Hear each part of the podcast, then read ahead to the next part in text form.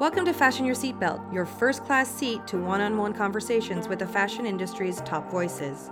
I'm Jessica Michault, and I created this podcast to share the joy I have in getting to know all the amazing people who bring this creative, inventive, and extraordinary business to life. You'll get to hear the cadence of their voices, the sound of their laughter, and feel firsthand how passionate they are about what they do. But before we get this show on the road, I want to say a quick thank you to GPS Radar for making this episode possible. GPS Radar is the members only website where leading fashion brands and media connect. Also, I just want to remind you to leave a review. Stars are really trending right now, and it helps other very stylish listeners like yourself find the show. Now, buckle up and let's get started.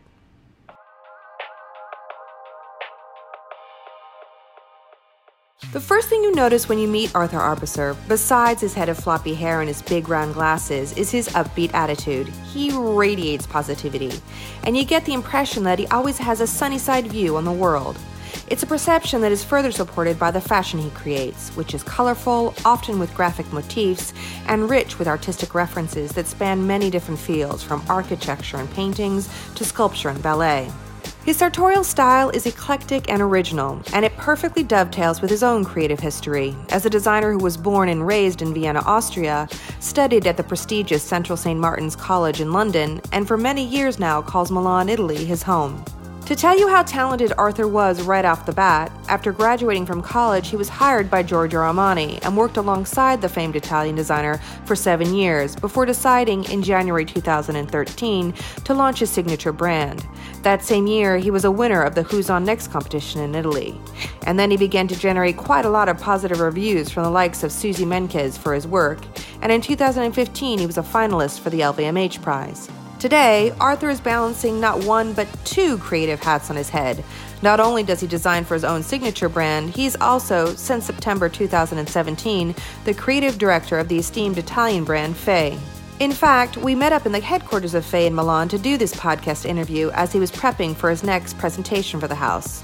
And it was there that he opened up about just how deeply architecture and design influence his old world approach to fashion, how not being an Italian designer helped him to make his mark in Milan, and what it takes to design for two fashion houses at once. After our chat, what I took away from our conversation was that as much as Arthur is an upbeat, fun loving person, he takes his work and his love of fashion very, very seriously.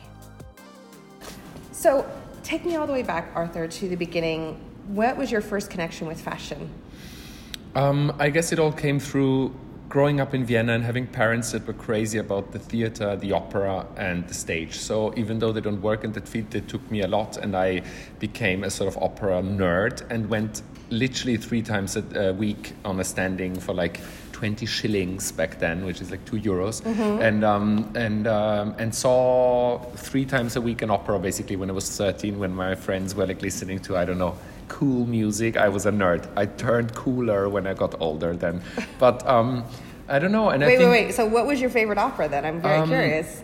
I think it was Elektra and Salome, both from Richard Strauss, both really possessed sort of women, okay. tragic women figures, and uh, which I obviously, I don't know, my fantasy went wild. But what I um, what I understood back then is that the, the, the power of a dress, the power of a costume as well, mm-hmm. how it changes your posture, how it changes your appearance, and I think really the the, the, richness of color, richness of fabrics, mm-hmm. these things. I don't know. I, I I guess it was my first sort of idea that I was really into the idea of clothing and fabric mm-hmm. and, and, and color. And um, through that route, I think it was the 90s, and I read all the magazines, and it was all about models, and it was all about John Galliano and McQueen and Stella McCartney being at St. Martin's. And it was this moment of like, and I got so obsessed with the idea of studying fashion at St. Martin's that it had only that did mission. you only apply to St. Martin's with yes. school? Like that was it? Yes. Oh and God. thank God it worked out. Yeah. I was at the military service in Vienna. Mm-hmm. I had to do the military one service. year, right? Yes. Mm-hmm. Dreadful, terrible. But looking back, somehow not that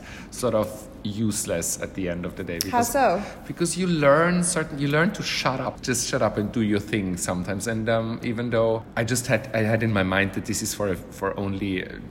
Those short period of months, and then yeah. I'm out of here, out of Vienna, gone. Mm-hmm. And um, and I told them that I need one day off and go to London and apply to study architecture because I couldn't tell them that I want to study fashion. And I remember that this I don't know general told me, well, why the hell do you have to go to London to study architecture? You can do that in Vienna as well. but anyways, I went for a day. Very and got smart move. Very smart move. No, I just thought the next few months I can't handle it. Oh my god! They oh will my tease god. me. But so then, tell me what it's like. To, I mean, that is the fantasy of everyone who wants to be a fashion designer is to go to Central St. Martin's. What is the ambience like there? Granted, you talked about the time of Stella and John and all of that, but you, while you were there, what was it like? The great thing was that we were still in Charing Cross Road in the old building of St. Martin's, Mm. um, where actually these students had studied as well, Mm-hmm. and where, I don't know, lots of fantastic people had passed through those doors. And um, there was Louise Wilson screaming in her office at the MA. There was uh, lovely Howard Tangye, beautiful illustrator, our main tutor for the third year and second year of women's wear. I, I loved it. It was freeing and it was um, inspiring. It was a very important part of me becoming me. You. The main thing in at St. Martin's was that we need to find what's good inside you and pull that out. No one actually gave you something on top and so that that's the way it's done. Mm-hmm. So there was something really freeing. There was an, they were invigorating. I loved it. Super fun. Well, then, so explain to me because a lot of Central St. Martin's, it's like the idea is you go out and you launch your own brand and you become your own label, and it's you know that was Mm. the whole again at that time that was really very much the thing to do is launch your own brand. Yeah. What made you decide I'm not going to launch my own brand? Because this again, this is something that I've actually advised younger students to do. Mm-hmm. Like, go and make your mistakes at a house, and then launch your own company. What made you decide to take that step back and, and not go out on your own right away? I think even back then, this I wasn't even thinking of doing that. I was not Hmm. that self uh, confident back then. Okay. Not that I'm that self confident today, but anyways, I worked very hard in my final year. That was basically the only year that I worked really hard. Before I was very cleverly floating around. Okay. Um, but um, but that year I worked really hard, and then all I wanted was it was finished with London. I was sort of like move on. I want to go somewhere else, learn it a different way. I was after some more quality and a little bit more serious serious fashion world that was my fantasy i spoke a bit of spanish so i thought why not go to milan Okay. oh, why not go to Milan because you speak Spanish? That makes total sense. Yes. and um, I literally had my graduate collection um, in a little photo book, and I left it at Dolce & Gabbana, at Versace, and Armani with the doorman at the mm-hmm. entrance in Borgo Nuovo, in Via Gesù, and in mm-hmm. all the, mm-hmm. the places in Milan. And um, the people from Armani actually called back. I mean, this little lookbook and Which the is CV. crazy yeah, because, crazy. like, that just never like, happens. Sounds like in the 60s Yeah, something. yeah, exactly. But- That's totally a but it 60s was story. 2005, and anyways, I left it, and then someone from the Emporio office actually called and said, "Yeah, we received the CV and your little booklet," and I wrote a nice little letter. Why don't you? And I did. Uh, my whole graduate collection was only yellow, and apparently yellow is the one color that Mr. Armani hates. But anyways, No. I went then for an interview, and um, they were really, yeah, with my bad. S- Spanglish Italian thing, Mm-hmm. and I think they were kind of like charmed. Also, they thought this kid is kind of cute and has good energy and fun. Why not get him in, basically? but anyways, and then I started working there and stayed for seven years. And so, what would you say that working with Armani taught you? I mean, you you had this great experience, you know, freeing yourself, expressing yourself at Central St. Martin's, and then Armani. There was a certain rigor and a certain style there. So, tell me what that brought to you. What I learned there really was the was that fashion is about diplomacy as well and about um, learning to adapt, learning to understand what, what your surrounding is all about. Um, I wasn't there to like. Clearly, I wasn't there to like change Mr. Armani's No, no, that's style never or gonna anything. That's never going to happen. Yeah. But it was also fantastic because I also said my opinion sometimes, and he was he really enjoyed that. Okay. Because you know when people get so famous and so big, they they are surrounded by people that say yes to them all Yeah, the, the time. yes men. The yes men. So I mean, I, I didn't. I wasn't uh, unpolite, but like I expressed my opinion, and sometimes it went well, and sometimes it went less well. But he he appreciated that, and what was great that I got a lot of responsibility pretty pretty soon, and Mm-hmm. I traveled literally the world, and I was like I had this exclusive talent of speaking English as well, which is uh, you know Ah, in an yes. Italian company sometimes is also something. Uh, Very exceptional. exceptional and so i had i had to do a lot of international things whether it was in hong kong or or i don't know take care of rihanna when she did a project for her like fun fun things Yeah. as well for a 26 year old or something back then and um and so i learned more about the business and the way the way it works and, and probably a little bit less about aesthetics in that sense personally because Yeah. in my mind I had already my my taste and then I turned 30 and I all of a sudden knew I don't want to stay here forever. I'm not. I don't have a family. I don't want to get a mortgage and buy a house. Mm-hmm. Yeah. Basically, I'm. I'm actually. I'm, So 30 was the kind of the, 30 the, the light went off in your head and said, I, it's time Yes. for me to step out. And I finally felt like confident enough, and I also felt like, you know what, life is too short. I mean, if this goes completely wrong, Yeah. at least I have tried, and um, it, it's worth trying. Yeah. For somebody who's listening to this podcast and never has had the pleasure of seeing one of your collections, can you talk about what the Arthur Arbesser line is? Like, how would you describe your aesthetic to somebody who doesn't know you? When I when I started, I thought like, you know, if I do something, I need to do something that is hundred percent me, whether it's appreciated or not. But that's the only way, especially after seven years of working in such a corporate company. And um, I think what I'm really happy about um, about what I've been doing so far is that it that it's really true to to myself. Yeah.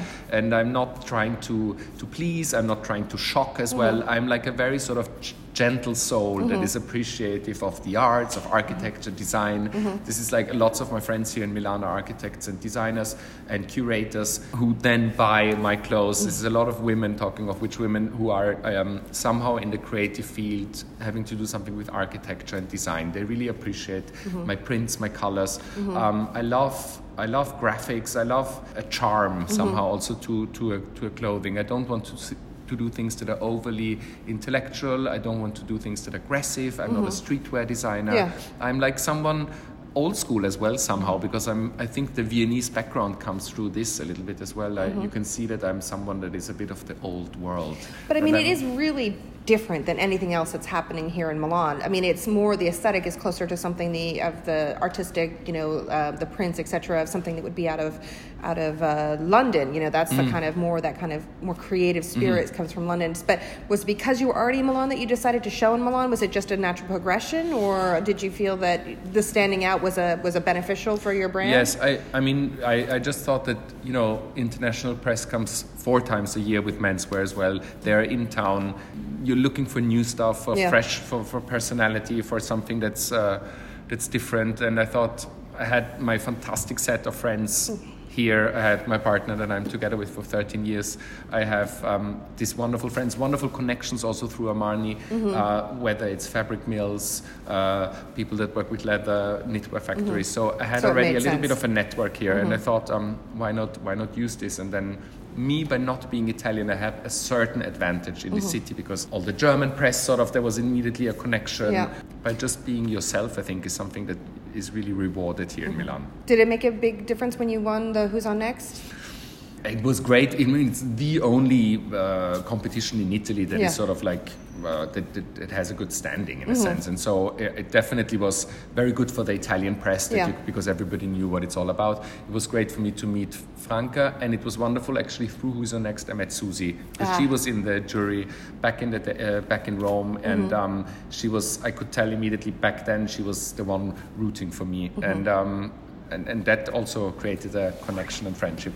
Well, let's talk a little bit about being an independent because I mean, it feels like every house under the sun in fashion is part of some stable or mm-hmm. big group or big company, and yet you have your own little independent brand. Is it? Would you say is it harder today to be an independent brand, or do you, would you say that there are benefits to being an independent brand? I mean, it's as I always say, it's it's torture. Actually, mm-hmm. like you have to be completely mad to do this because it's it it is it is detached from any sort of reality and, and, and sense. I mean, mm-hmm. whoever knows the work that goes into 10 minutes of a fashion show, um, the, the, the money that you are desperately trying to find somewhere continuously mm-hmm. and pour it back in Yeah. and it's out again. Mm-hmm. It's like, it's literally something that like, it comes in and it stays for like half an hour on my bank account and it's out again paying some fabric mills somewhere else.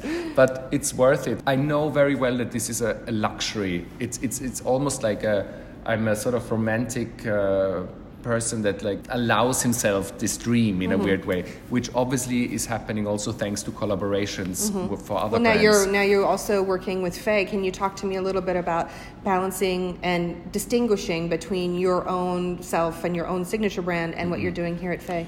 the great thing about exactly about being um, aware of the luxury and the beauty of doing your own brand Yeah. is also because when you work for a big sort of bigger corporate company again Yeah. like Fay, which is part of the Tod's group, you know you are immediately again reminded what it means if the merchandising tells you no the skirt has to be longer and we can't do the blue and we Mm-hmm. need the black. I mean, so which is all fine because once you have your own little playground, which is my line Yeah. of where you can express myself, I'm much easier of in in in in sort of like the more corporate side of things because you can you can deal with those restraints in at Fay because you have this other place exactly to play. exactly but here is something which is at Fay is something that is um, also I learn a lot because first of all I do menswear for the first time. Mm. um, it's a wonderful beautiful company in the Marche area in, in Italy where really the people that work there are exceptional I must say in Mm-hmm. terms of quality in terms of know-how. It's the whole Tod's group. You really know that they're like they're fantastic shoemakers they do fantastic accessories. So